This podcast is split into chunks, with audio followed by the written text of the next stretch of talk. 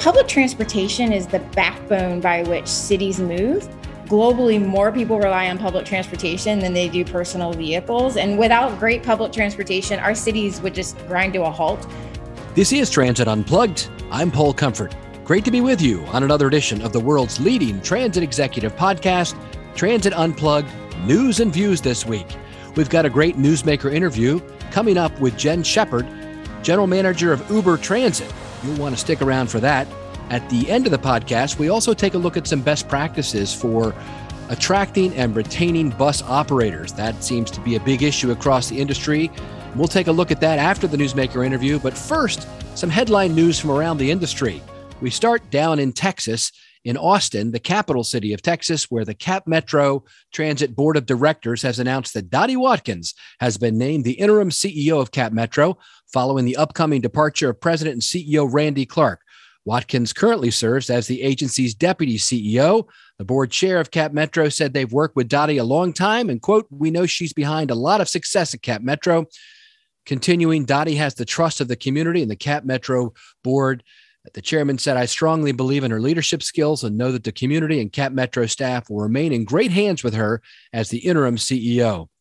As C E O Randy Clark announced that uh, last month that he has been selected as the next G M C E O of the Washington Metropolitan Transit Authority in Washington, D C. He'll begin work there later this summer. And he said, "I fully support the board's decision to name Dottie as the interim C E O. She has firsthand transit experience. She's been with Cap Metro for her entire career and has been responsible for multiple aspects of the agency's business.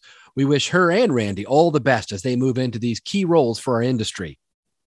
Now let's go over to Maryland, my home state, for an update on a project that I looked at when I was uh, at M T A in Baltimore, and that is a planned rapid transit connection that would enhance mobility from the Capital Beltway into uh, Prince George's County and Charles County, Maryland, has received a five million dollars grant made possible by the F Y twenty-two appropriations bill that was passed in March. The Southern Maryland Rapid Transit, S M R T, was one of several projects to receive direct funding under the designation of Community Project Funding Congressionally Directed Spending. And the two U S Senators, Chris Van Hollen and Ben Cardin, as well as our Congressman Representative Steny Hoyer, said the funding will be used for the planning, design, engineering, and environmental review process of the project. Congratulations to Southern Maryland. They're moving forward toward this planned nineteen-mile fixed-route high-capacity transit corridor, which serves major regional employment centers. You know, it's been a project uh, of the county commissioners of Charles County, where I used to serve as county administrator for a long time. Charles County Commissioner President Reuben Collins, my friend, said, "This project is Charles County's highest transportation priority and the most critical component of our future mobility in the Branch Avenue corridor." So congratulations to them. And I know former Commissioner Gary Hodge has made this a, a lifelong project, and uh, congratulations to him as well for pushing it all this time, finally getting five million dollars of federal funds to help make this project go forward. In sadder news, Michael Haysetzer, age seventy-six, of Cincinnati, Ohio, a industry leader for public transportation in the U S, has passed away. He died on May twentieth. His career in transit management, though, spanned more than five decades, and we celebrate his achievements over the years. Most recently, he was the executive search practice leader at TransPro Consulting in Cincinnati. Prior to that, he was a senior advisor at TransDev North America. He also served as C E O of SORTA, the Southwest Ohio Regional Transit Authority in Cincinnati, and as general manager of Metro Transit Minneapolis Saint Paul. We wish our best to his family and friends, close friends, and he leaves quite a great mark on our industry here in public transportation in the United States. And now let's switch over for a little international news over to Australia and Queensland. We talk about alternative fuels. Well, I've got to tell you about some really interesting alternative fuels. Two state-of-the-art bioethanol-fueled buses have arrived in Mackay for a Queensland first twelve-month trial in the city's public transport network. Get this, they're going to be running on bioethanol fuel produced from locally grown sugarcane in Mackay. It'll be the first of their kind used in Queensland public transport. It's an exciting time and a sweet ride for those who get a chance to take a ride on these buses. Hey, that's it for our headline news from around the world in the public transit industry. Now stay tuned for our great newsmaker interview with Jen Shepherd, General Manager of Uber Transit, right here exclusively on Transit Unplugged. I'm excited to have with us my new friend, Jen Shepherd, who is general manager of Uber Transit. Uber, we all use Uber. Jen, great to have you on the show. Thank you so much, Paul. Thanks for having me. I'm excited. Yeah, Jen and I were together recently at a conference, and our Our respective companies did a deal. I got to know her there. Very excited about everything that's happening there. Why don't you tell us a little about yourself, Jen, and about Uber Transit? Yeah, absolutely. Absolutely. So um, a little bit about myself. I originally joined Uber four years ago um, in the Uber Eats space as a general manager, and then pivoted over to micromobility, bikes and scooters as a general manager. During COVID, left Uber for a short stint, but I'm excited to be back to lead the Uber Transit business. I live in Atlanta. I've been here for about eighteen years on and off. Two kids, ages four and five, that really keep me busy, but thrilled to be diving into the transit space. And uh, I'm really excited about transit, and specifically how I believe Uber's, you know, unique capabilities are able to, to really make a difference in the industry. That's great. Hey, before we jump into what you're doing now, tell me about Uber Eats a little bit. And uh, I, I don't mind eating now and then a meal, and, uh, but Uber Eats got really popular during the pandemic, right? I mean, wasn't that because everybody was getting their food delivered at home? Yeah, absolutely. Uber Eats is a great uh, platform, a great service, and it, it really helps restaurants. It helps restaurants access new eaters and build their customer base. And then it's all very, very convenient for folks at home. It no longer is delivery of food, just pizza and Chinese. It's it's basically anything that's around you. And so we love, love the product, and it's just continuing to be a, a big growth source for us. And on the on the driver's side, Are is it the same drivers that are picking me up for a ride? Are they the same ones that do Uber Eats, or is it a whole separate category, or do they mix, or what's the story there? Yeah, so earners are really important to our platform, and we've got different flavors of programs for them. So there are some uh, drivers that primarily just drive people around as part of the rides. There are other drivers that just want to do deliveries. And then there are other drivers that want access to any types of work, and they're able to qualify for it. So that that's a really powerful part of our platform, is being able to give all those different options to drivers. That's interesting. All right. So let's, let's go on to Uber Transit. What is Uber Transit? Uh, but Uber really has embraced public transit over the last few years, it seems like.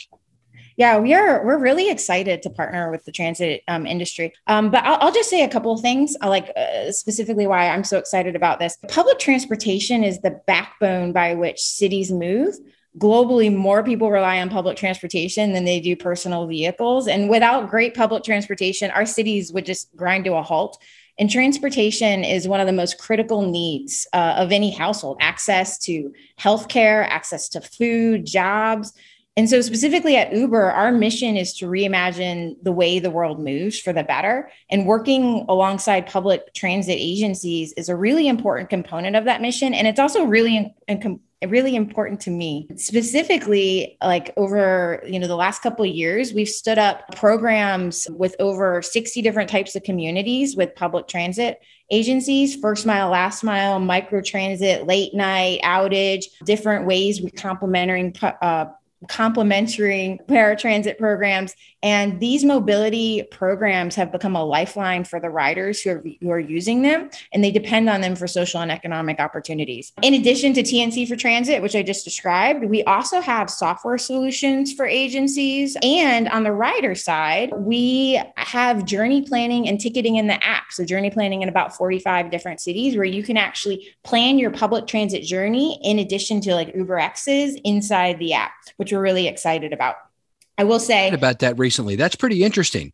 So yeah. Somebody can go to an Uber app, what you said, in forty-five cities, and like maybe get an Uber ride to, let's say, the train station, and then potentially buy their ticket on the train station on your app, or how does that work? Yeah, in about five markets, we actually have ticketing, public transportation, but in forty-five markets, we have the ability to see when trains and buses leave. So you can get an UberX to the train station and be able to plan out your whole journey with public transportation in mind. Gotcha. Yeah. That, that's interesting. That's good, I think. It, it's great. It's something yeah. we really, yeah, yeah, we we lean into in a big way. And then generally when we work with these agencies, we have a couple of different goals when we design these custom programs for agencies. One is improving equity and access. Two is increasing ridership and improving the rider experience. And then three is improving operations and cost. And then I'll say on the equity and access, That can be a couple of different things. That can be one, geography. So we can be helping improve mobility options for folks in geographies who don't necessarily have those options today. Or it can be like different cohorts of the population, like essential workers, like getting essential workers to jobs late night and, and so forth. On improving ridership, we're actually able to give agencies access to our riders inside the Uber app, which is like super powerful to helping improve ridership with public transportation.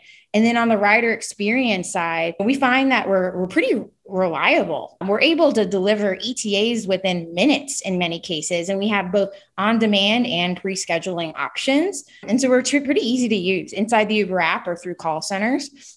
And then from an agency perspective for operations, I mean, excited at the proposition we're able to deliver where agencies only pay for the riders or the trips that we actually deliver. We're not paying for assets that go unused. And we find that for paratransit complementary programs, we're able to deliver on uh, rides that are about fifty percent cheaper than dedicated supply, and even quite a bit cheaper than the taxi supply as well. And we're able to serve, you know, so seventy to eighty percent of the paratransit base relatively easily. And so with all of that, like really excited about the value proposition to riders and to agencies with our product. But we've listened to agencies and they say, this is great, but we would love it if it was integrated with the software we use for paratransit programs. And so that's why we're we're so excited to announce the, the partnership with Trapeze. And so many agencies use the PASS software with Trapeze. And now instead of using separate systems to use our product and Trapeze's PASS software, it's all in one and it'll be easy to dispatch to Uber rides for the hardest trips. Like we're able to get the furthest out trips, the most expensive trips, the trips that dedicated supply just can't easily get. So is that using the TripBroker add-on to PASS software where then a dispatcher in a paratransit operation, let's say in Baltimore or D C or some city that uses PASS, could look on their screen and in addition to seeing their vans, they would also see Uber vehicles as kind of integrated into the overall potential fleet? So yes, it'll be an option that they'll be able to dispatch. So it's more around like the trips that necessarily don't fit into the dedicated supply. Right. And it'll be easy to just say, okay, I want to to assess, do those trips qualify for non-dedicated supply? Gotcha. Uh, yes, we'll just send them right over to Uber inside the PASS software.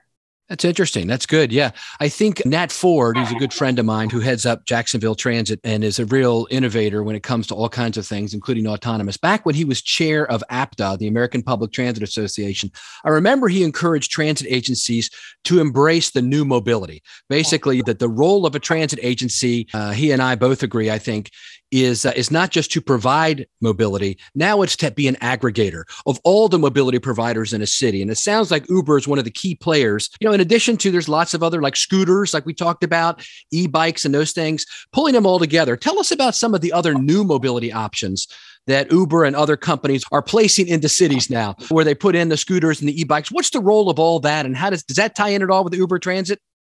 Yeah, absolutely. And I mean, micromobility is near and dear to my heart as I, you know, managed operations for this. Oh, right. Right. Yeah. Computers for a while. Yeah. I mean, micromobility has a really strong role to play. And it, it's one that we see strategic value in, especially as we're trying to aggregate different modes of green and car-free mobility options together for our riders to showcase, you know, there's value outside of personal car ownership. And so there's a strong value for that to play in short trips, in first and last mile, collaborating, collaborating with a public transportation. And in fact, like Uber has a partnership, a global partnership with Lime and a partnership with CityScoop in, in Europe, where you're able to actually book a lot of these options inside the Uber app. And, and we find some really compelling use cases around putting them in areas that improve accessibility and equity. And I mean, there's just benefits across the board for folks to be able to get places quicker in a more sustainable way, more affordably. And so we're, we're very excited to continue expanding in that space.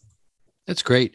And lastly, let me ask you about autonomy. A lot of people have said, a lot, most T N Cs, Uber, Lyft, others, they haven't really broken into profitability yet, but maybe they'll be profitable when we can have some autonomous vehicles or whatever. Uh, what's the story on all that? Can you give us the inside scoop on, on where we're headed with autonomy? Yeah, yes. So autonomy, autonomous vehicles, they're, they're not going to happen overnight. It, it's going to be relatively right. slow, but it's going to be a really important part of the transportation sector when it happens. And therefore, it's going to be a really important part of Uber business. We're not building A Vs ourselves. We okay. are partnering with them, and we've decided to bring the A V developer fleet onto our network. We're the largest mobility platform, and so we're the natural choice for these fleets as a one-stop shop for mobility, delivery, and freight. Um, so we're definitely partnering, you know, with different developers at this time. But A Vs are still student drivers, and they're not able to handle every type of trip. And so we believe we can add A Vs to the routes that make sense. And then we'll continue to have our core network where they don't, which is the majority of the routes for, for a time being. You'll see uh, we recently actually announced some pilots, and we're going to continue to, you know, dive deeper into that space. But our goal is to hopefully get to a future where folks don't need a driver's license, which is really exciting. Our, recently, we announced two autonomous delivery programs in L A with Serve Robotics and Motional. Uh, Serve Robotics, friendly sidewalk robots, offer short-range deliveries with easy hands-off. So you'll see that in the Eat space. And then Motional builds all-electric autonomous vehicle fleets designed to safely navigate city streets. Very excited about the space and what it can do to transform um, the entire industry of how people move around, and uh, essentially how it'll transform what cities look like um, with the different utilizations of space. But it's, it's going to be a while, and we are happy to partner with folks as, as we all navigate this. That's great. Jen Shepherd, thanks so much for sharing with us uh, the role of T N Cs when it comes into kind of working in concert now, I think, with public transit. I think that we complement each other. And I think most transit agencies have figured out that they can't be all things to all people, right?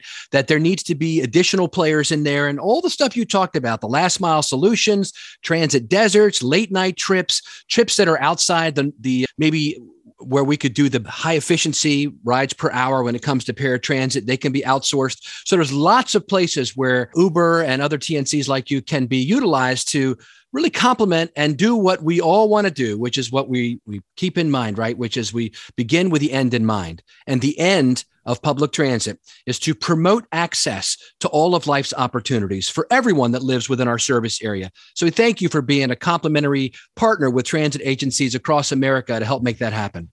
Absolutely. Yes, I am thrilled. I'm thrilled to come on board and continue and deepen our partnerships with agencies. That, that's our goal. Yep. And I got to do a name drop at the end. My buddy, Dmitry Vanjigoff, who is uh, who is the doppelganger for my son, Joe, works with you on your team and is a great guy as well. And thank you for the role he's played in helping make all this happen, too. Yeah, absolutely. He is a, uh, a core part of our team and an awesome guy to work with. Yes. Take care. Thank you so much. Hi, I'm Alea Carey, a communications consultant who loves working with public transit agencies. Now seems like as good a time as any to review some crisis communications basics. As a public official leading a transit agency, how do you need to communicate when something goes wrong? First, start now by being prepared. If you're going to need to talk to the media, you need to keep an up-to-date press list with current journalists' names and contact information. Better yet, be in touch with them regularly, comment on their stories, transit-related or not, and offer them resources. Next, appoint a spokesperson. If you're in a small organization, that might be you. The important thing is to know who will step forward and speak to the press and the public in an emergency. Finally, when crisis hits, communicate quickly. Your public wants to hear from you, even if you don't have all the answers, and you won't. Consulting with counsel as necessary, share the information you have, being willing to say you don't know everything and that you'll provide updates as new information becomes available. I hope we all have the fewest crises possible, but in case you want to talk about crisis communications or anything else related to communications and public transit, look me up on LinkedIn. My first name is spelled E L E A, last name C A R E Y. Hi, this is Mike Bismeyer, Regional Sales Director for Patera, and this is Mike's Minute, where we talk about mentorship, leadership, and kindness with the hopes it'll inspire you to pay it forward. Leadership. As today's guest talked about today, public transportation is the backbone of why cities move.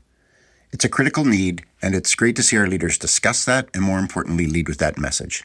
As we learned during the pandemic, our frontline operators were the key to many people having a lifeline during the pandemic. both socially and economically. I have often said it, transit is the great equalizer. It gives people opportunity, it gives people choice. Over the years, Transit Unplugged has given us insight to many great leaders whom you can't help be inspired by. Changemakers that believe in innovation, taking chances, and allowing their teams to make key decisions to embrace new mobility options. Leadership continues to be key as we look to bring back ridership, retain workforce, and recruit new talent. And great leadership also fosters organic mentorship. As people are inspired, they begin to emulate behavior, ask questions, and continue to be engaged. It's contagious. And how does all this start? Simply by being kind, with leaders recognizing and empowering their teams, taking time to say thanks, and highlighting a key project or milestone. Continue to move your team towards that common vision. Thanks for listening. Thanks for leading. Kindness is cool, and have a great week. Thanks for being with us today on the podcast. Today, we move now into the future of public transportation segment, where we take a look at a hot topic that is trending in our industry in depth. Today, I want to talk about how to maintain your operator workforce. It's been a big issue. I've been around to, I don't know, maybe five transit conferences over the spring. And in every conference and in my conversations with C E Os for the podcast and our T V show, I continue to hear that the Great Resignation has impacted our transit agencies in a major way, especially in our driver forces. Hundreds of drivers are needed at agencies at big cities around the country, and scores of them are needed at small and mid-size agencies. And I've been asking people, you know, what do they think is behind people leaving and what are they doing now that works? And I want to share with you some ideas that I pulled together that may be of help uh, to you and your transit agency. During the recent SWATA conference, uh, Southwest Transit Association conference, Mark Zapersky, president and C E O of On Your Mark Transportation, provided some tips on retaining and recruiting drivers. He says that two of the top reasons operators leave is because they don't feel a sense of belonging and they don't feel a sense of fairness, which I think is good. I talked to some other folks most recently at the C T A A Expo, and one of them mentioned to me that they've been hearing from drivers that they want, that coming out of the COVID pandemic when a lot of them were able to have home jobs, work from home, and now they've come on board as drivers. New drivers are a little surprised at the length of the shift, you know, eight hours, and sometimes they the newer drivers get the worst shift, so to speak, and there's concern about that. And she was suggesting that maybe there's a way we can address that in some agencies. It's difficult, I think, with collective bargaining agreements and how they're set up for newer drivers to have uh, better schedules. But um, anyway, that was an idea she had. Some other ideas that you might look at, according to Mark and others, is uh, to evaluate what the driver room is being used for. Are there thank you notes in the driver room? Uh, is there a hall of fame? Is the room being used as something other than a break for operators, a break room? I think that's key. It shows our appreciation to the drivers if we have an area where they can, you know, where we're honoring them. And then check in on social media. He says, what are workers saying about your agency? Consider joining operator groups, especially on Facebook, to get a pulse on drivers' issues. This also goes for Glassdoor and Google. You may also, in addition to doing hiring bonuses, think about retention bonuses. Some of the existing drivers have expressed to agencies that I've talked to that they feel it's kind of a slap in the face. If you're going to get a one thousand dollars sign-on bonus, what about for those of us who've stayed with you? Do we get anything? Also, check out your dispatch records and see if there is favoritism in offering better schedules or overtime. Make sure it's being done fairly. I think that's key. I've seen that in the past where if you're friends with the people who uh, do the schedules in some systems, you might get better, easier shifts, so to speak. And uh, we need to make sure that we're doing it fairly and by the book. Obviously, most people already have union operations where they get a chance to hear from the operators, but some folks are saying to even create a driver council or town hall meeting, some way to hear directly back from your internal stakeholders on what is working or not working. One thing I did at the M T A when I was C E O in Baltimore was I made sure I did regular town hall meetings where I listened to the operators and the mechanics. Uh, we had an opportunity for them to give feedback after I gave a report on what's kind of happening throughout the agency. And then I made sure that I answered either on the spot, whether I thought we could do that or not, even if we could or couldn't at the moment. I always reported back to them up on big posters that we put on the walls. Here is the response within thirty days after the meeting to what you raised. One question, we didn't identify the people by name, but question number one was, you know, why is this happening? And here's our response, and here's what we can do about it. So I made sure that we completed the feedback loop. I think that's key. Other ways to do it is to catch people doing a good thing and thank them for it. If you can do tickets, you know, to the movies, if you're allowed to do that kind of stuff, or free gifts that you can give uh, small gifts to drivers when you catch them doing something good. just as a way to honor, in addition to your normal driver recognition program, like we started a superstar program at the M T A when we were there. When you hit certain K P Is or you did extra special things, you got recognized. You know, Napoleon said, I can motivate my men more with a red ribbon than I can a bag of gold. I think it's important to do both, to be honest with you. We need to make sure our salaries and benefits are as good as they can be, uh, hitting the marketplace, but also we need to have public recognition of how people are doing. And we need to look at our training programs. Are our training programs too long and lengthy? A lot of agencies, it takes eight to ten weeks to get through a driver training program, especially when it includes having to train them for their C D L license. But is there training for managers, sales, and customer service staff? Take a look at that and make sure it's optimal. Talk to your top drivers, your top operators, see how they came to the agency so you can repeat it. And then make sure you communicate open positions, not just in the normal places where you advertise, but look for places that will promote more equity and inclusion in your workplace. These are some ideas that have come up in the industry that I wanted to share with you on ways that you might be able to, in the future, continue to attract and retain your driver workforce. Thanks for being with us today on the Transit Unplugged podcast. Thank you for listening to this week's episode of Transit Unplugged News and Views and our special guest, Jen Shepherd, G M of Uber Transit. Next week on Transit Unplugged In Depth, we have Melinda Metzger, Executive Director of Pace Suburban Bus in Illinois. If you ever have a question, comment, or would like to be a guest on Transit Unplugged, feel free to email us anytime at info at transit unplugged dot com. So until next week, ride safe and ride happy.